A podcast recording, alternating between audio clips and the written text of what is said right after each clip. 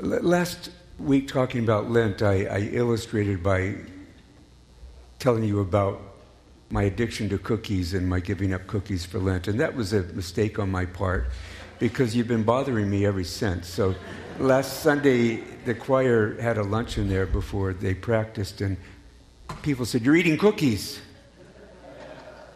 I said, You didn't listen to my sermon very well because I mentioned that on Sundays we never fast because every Sunday is a feast day. It's the feast day of the resurrection. That's why our, our centerpiece here is the resurrected Christ. And, and we celebrate that. But again, this morning, somebody said to me, How are you doing with the cookies? Somebody else said, Are you going to talk about cookies this morning? So I said, yeah, I, Okay, I did that. Now we're, we're good, right? I talked about cookies. Um, I, I was reading a book recently and I, and I came across this quote.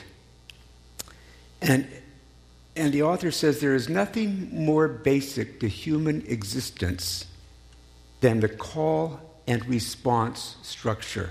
The author here is, is speaking of the call and response structure that is part of, of certain kinds of music. Uh, we, we hear it in certain kinds of music. It's, it's like a dialogue between voices or instruments. One calls, the other responds. We, we can hear it in African music uh, often. If, if you listen to Southern spirituals, you'll, you'll hear that call and response structure. Uh, work songs, uh, sea chant- chanties, uh, those, those people that used to, what they used to sing when they'd work, you'd hear that call and response. Uh, jazz, uh, which, I, which I'm quite fond of, is often based on that call and response structure, but it's not human voices talking to each other as much as it's instruments in dialogue with each other. One will issue the call and, and the others will respond. Uh, and it's not just jazz. The other day I was listening to a symphonic piece by Tchaikovsky, and I, I said, hey, there's call and response in here. So the strings are putting down a theme, and the horns are picking up the same thing in, in response, but of course, horns don't sound like strings at all. It's a very different kind of sound, but it's that response, that call and response. Here, this is a, this is a great example of call and response. This is a South African youth choir. Listen to the response.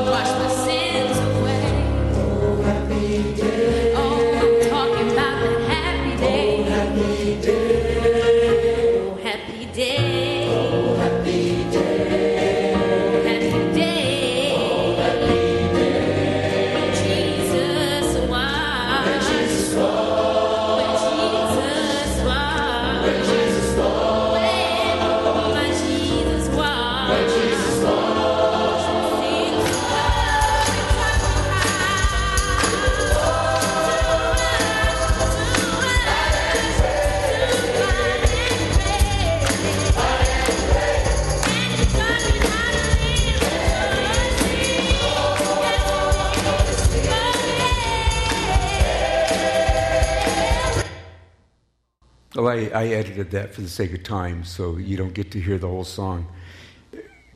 The structure of call and response is deeply woven into the Bible.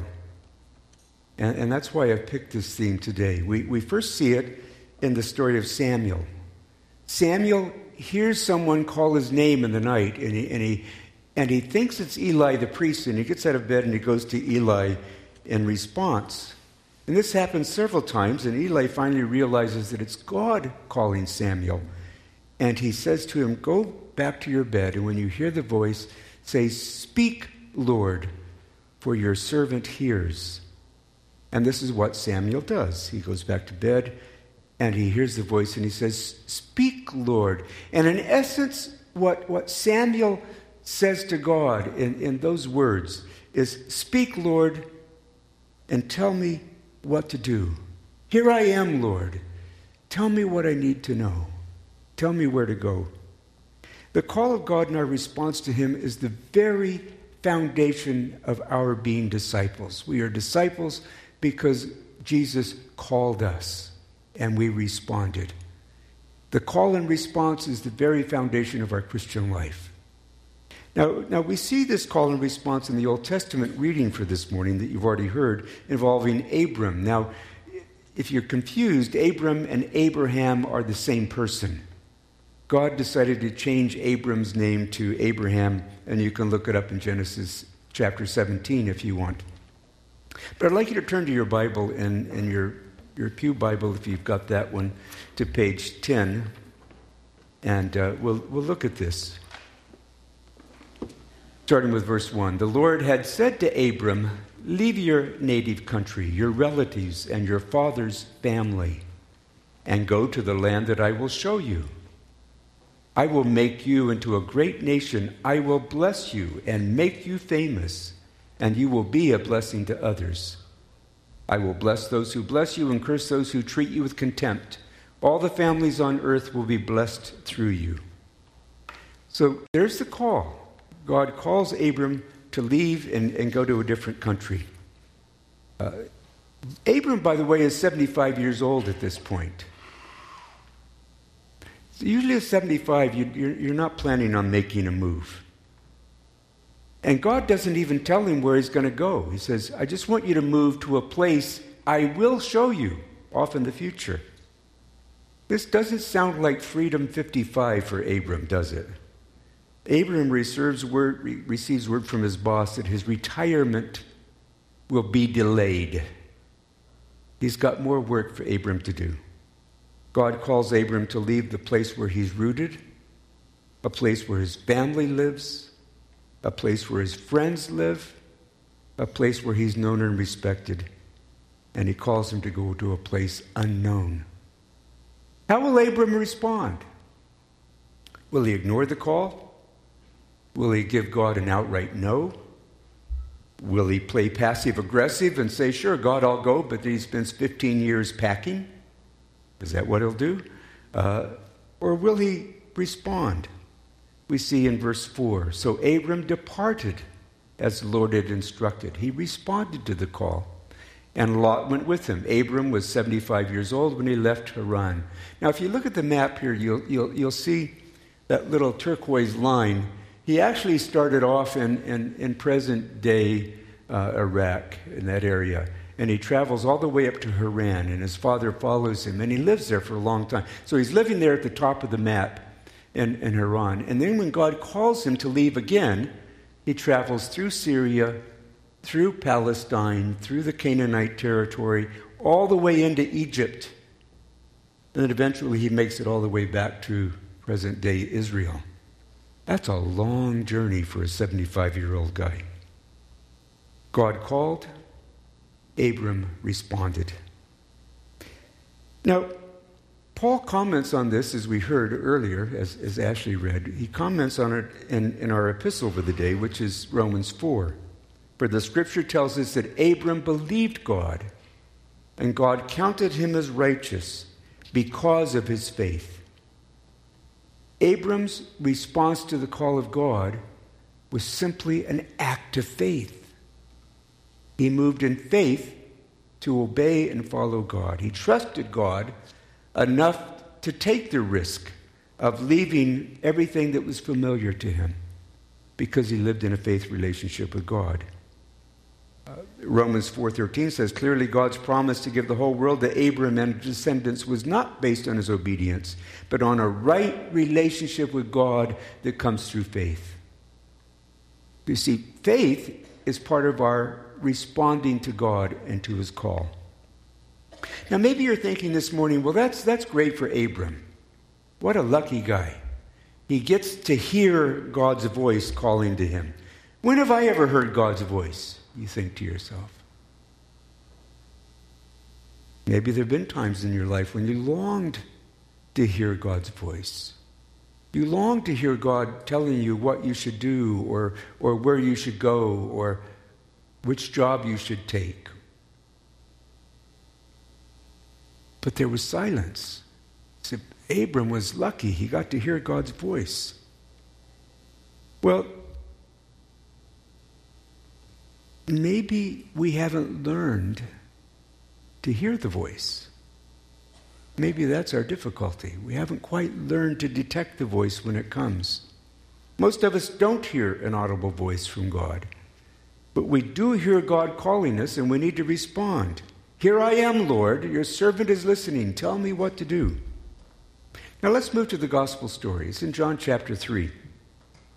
There are two people in this story there's Jesus and Nicodemus. Now, we, we see Nicodemus portrayed in, in this next slide by an African artist, which, which, which I, I, like. I like the, the energy in, in it as, as, you, as you find Nicodemus and, and Jesus reaching out to each other and engaging in a conversation. What do we know about Nicodemus? Well, he was a Pharisee. He was part of that conservative religious party that took God seriously and took obedience to God seriously. He was a member of the Sanhedrin, the ruling body of, of the Israelites. Actually, the Romans ruled the country, but not spiritually. The Sanhedrin ruled the country. And he became a believer. He spoke up for Jesus in the Sanhedrin when they were when they wanted to arrest him. And in spite of the risk involved, he said, Does our law condemn a man without first hearing him to find out what he's been doing? And then after the crucifixion of Jesus, Nicodemus was one of the ones who took his body from the cross and prepared it for burial and placed it in a tomb. Now let's focus on, on the first few verses of the story. If you take your Bible again and turn to page 811, and it's uh, John chapter 3. And we'll look at the first four verses. There was a man named Nicodemus, a Jewish religious leader who was a Pharisee. After dark one evening, he came to speak with Jesus. Rabbi, he said, we all know that God has sent you to teach us. Your miraculous signs are evidence that God is with you. Jesus replied, I tell you the truth, unless you were born again, you cannot see the kingdom of God. What do you mean? exclaimed Nicodemus. How can an old man go back into his mother's womb and be born again? I want you to look this morning at this story of Jesus and Nicodemus as a call and response story. And I want you to, to wrap your head around it from that direction a call and response story. God's voice calling Nicodemus is not immediately obvious. We don't read, Jesus says, God says to Nicodemus, go see Jesus. We, we don't find that here. There's no record of God calling Nicodemus to go see Jesus. But there are hints. Let's, let's start with the question why did Nicodemus go to Jesus at night in the dark? Why did he do that? There's at least three answers. Maybe you can think of four or five. I, am not sure, but there's at least three. The, the first answer is that he was afraid. He was afraid of what? Afraid of the Sanhedrin. Because they were so opposed to Jesus. There might be consequences for him in the Sanhedrin had he been known to go see Jesus. Number two, I think he was uncertain about Jesus. He's a religious leader. Everybody looks to him for, as an example. And what if Jesus is a fraud?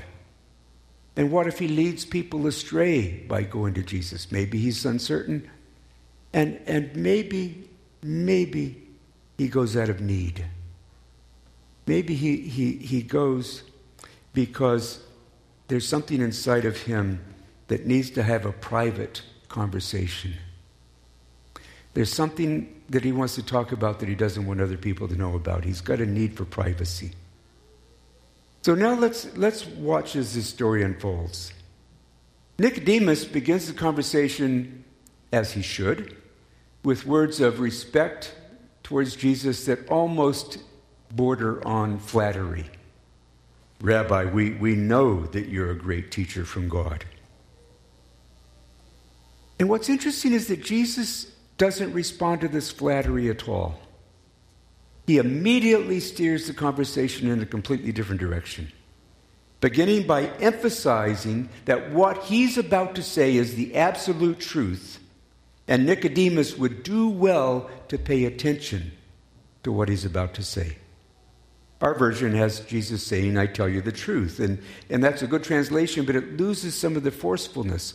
Jesus literally said, and I'll give you the Greek words, Amen, Amen. That's what we get the word Amen from.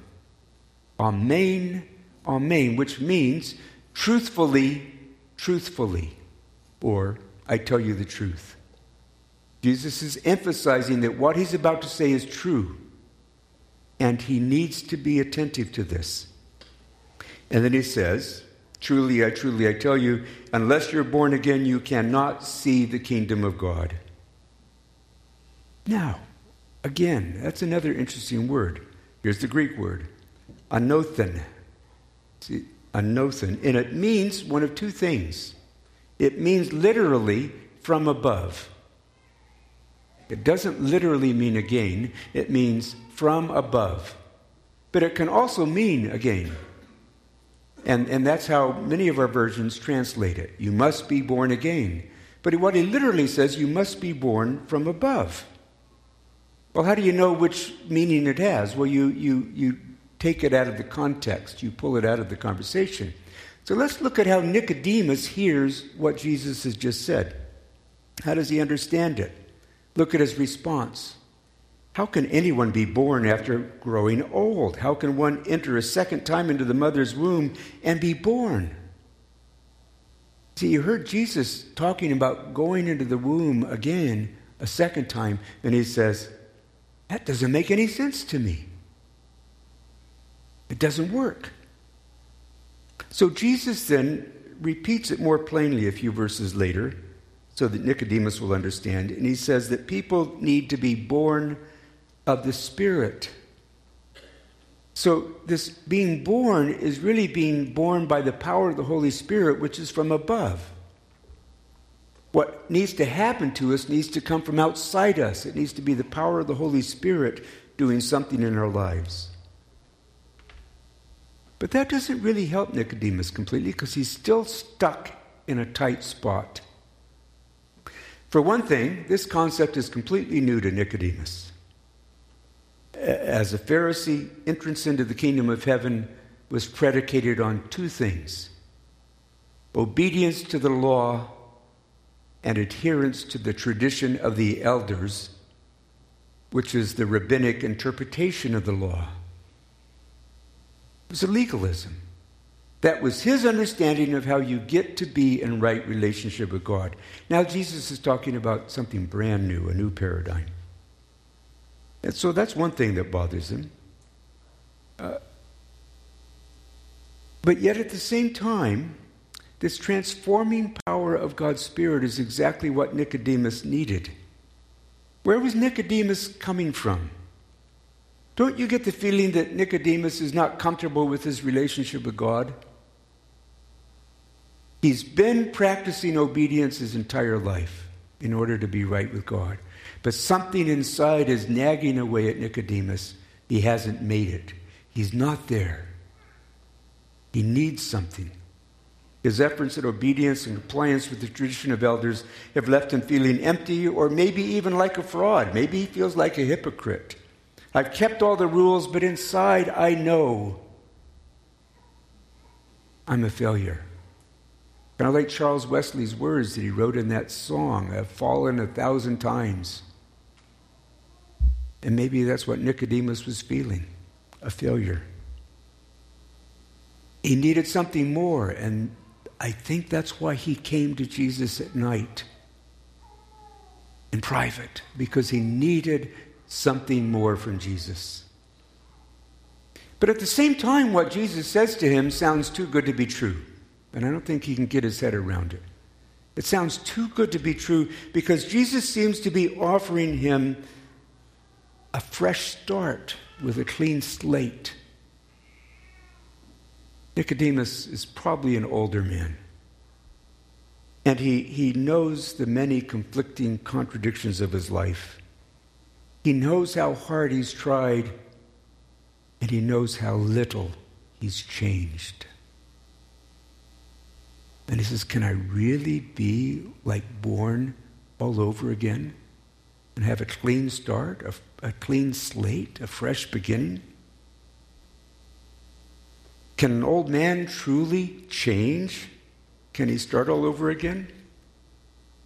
Now let's go back to the call and response structure. Uh, God's ready to speak to us in a lot of different ways. All we need to do is listen. Uh, I, I, think we're ahead one. Just back up one slide for me, wouldn't you? Uh, God is, is ready to speak to us. He speaks through His Word. He, he, he speaks through people. He speaks through the thoughts and longings of our heart. There's another way he calls us. I, I, I, really like the opening hymn that Ashley chose this morning Beautiful One. What does beauty do? Beauty calls us. Anything that's beautiful draws us towards itself, it, it calls us to itself. God, just by his very beauty, calls us to himself. He's calling us in so many ways. Now, how did Nicodemus come to Jesus? There's the next slide, one more. I think he came out of his own inner despair, his own inner sense that things weren't right. I think he had that longing for something better.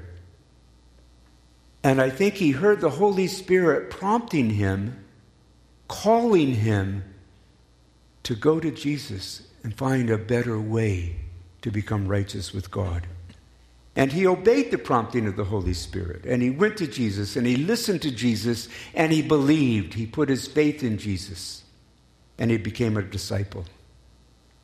God speaks, and our role is to say, Here I am. I am listening.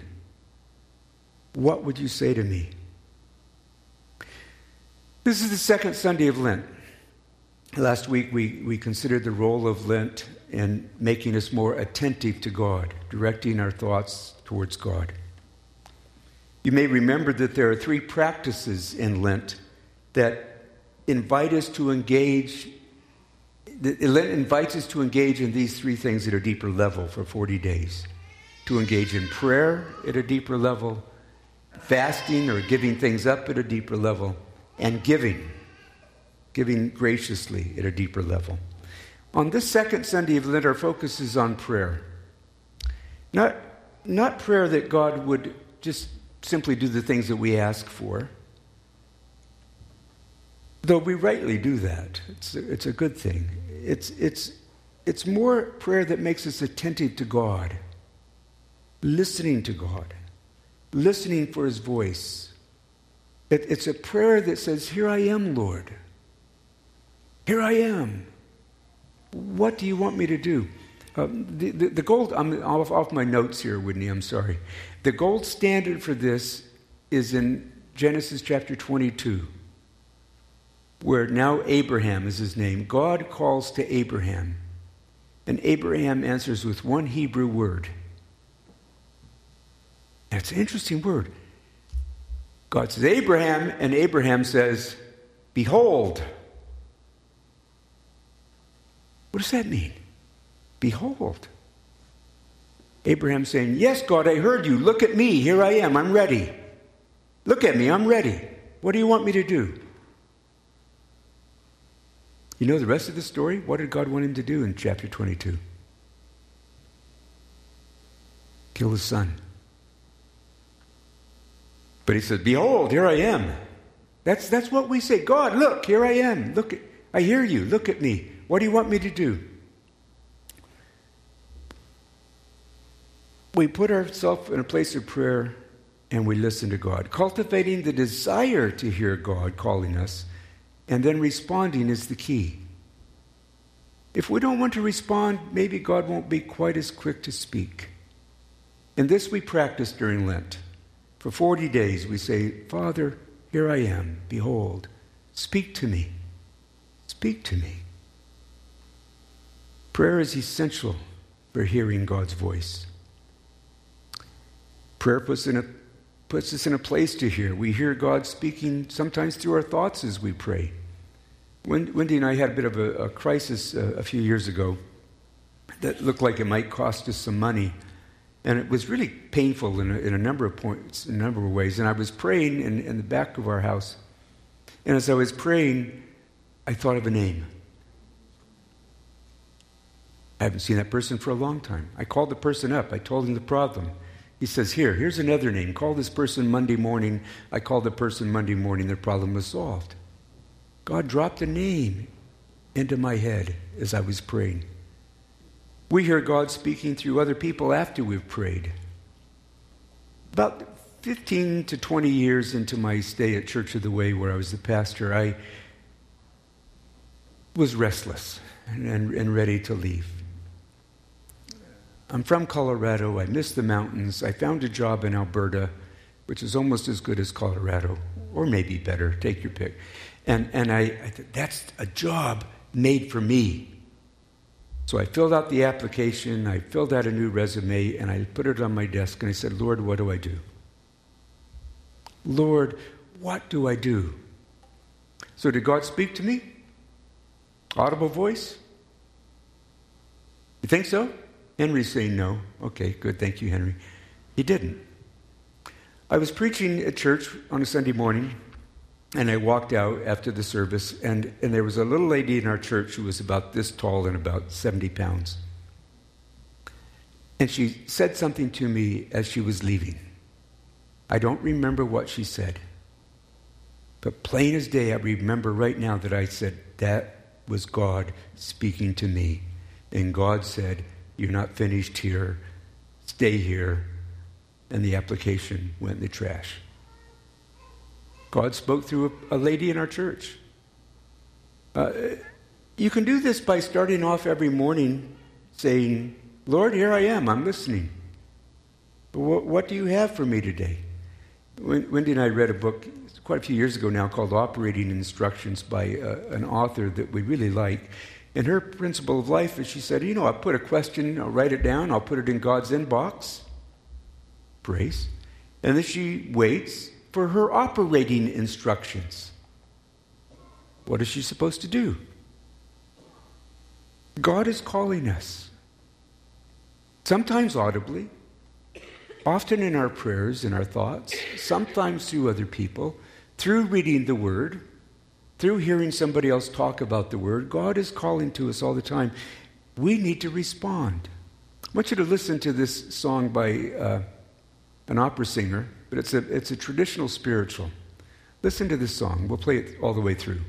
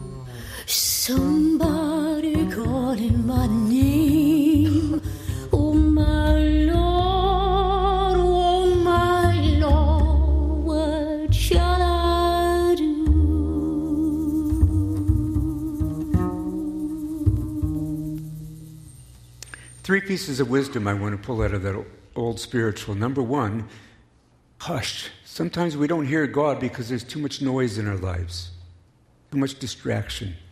And we need to eliminate some of that. And so that's one of the th- reasons we give up things in, in Lent, like social media or certain kinds of radio. Or there you go, I blew it again. we give up these things in order to be able to hear God, to get rid of the noise, the distractions in our lives. Hush. The second is even death is God calling us as saints. Even death is God calling calling us home. Come on home. The third bit of wisdom is our attitude needs to be, Oh my Lord, oh my Lord, what shall I do? All day long, that should be our attitude. Lord, I want you to tell me, what should I do? What should I do? It works. Last, last week we talked about giving a, a little bit and as part of Lent.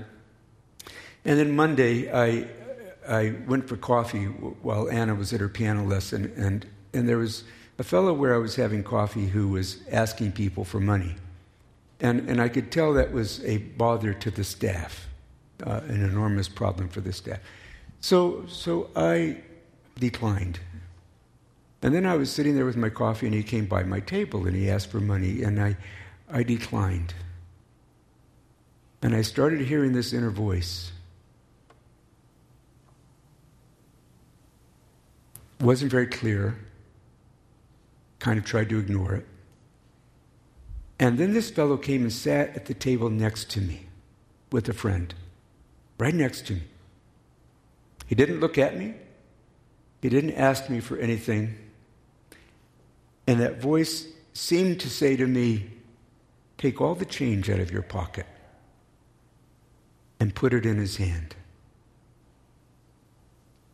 I didn't really want to do that because I didn't. I, I, I remember the looks on the on the staff at, this place.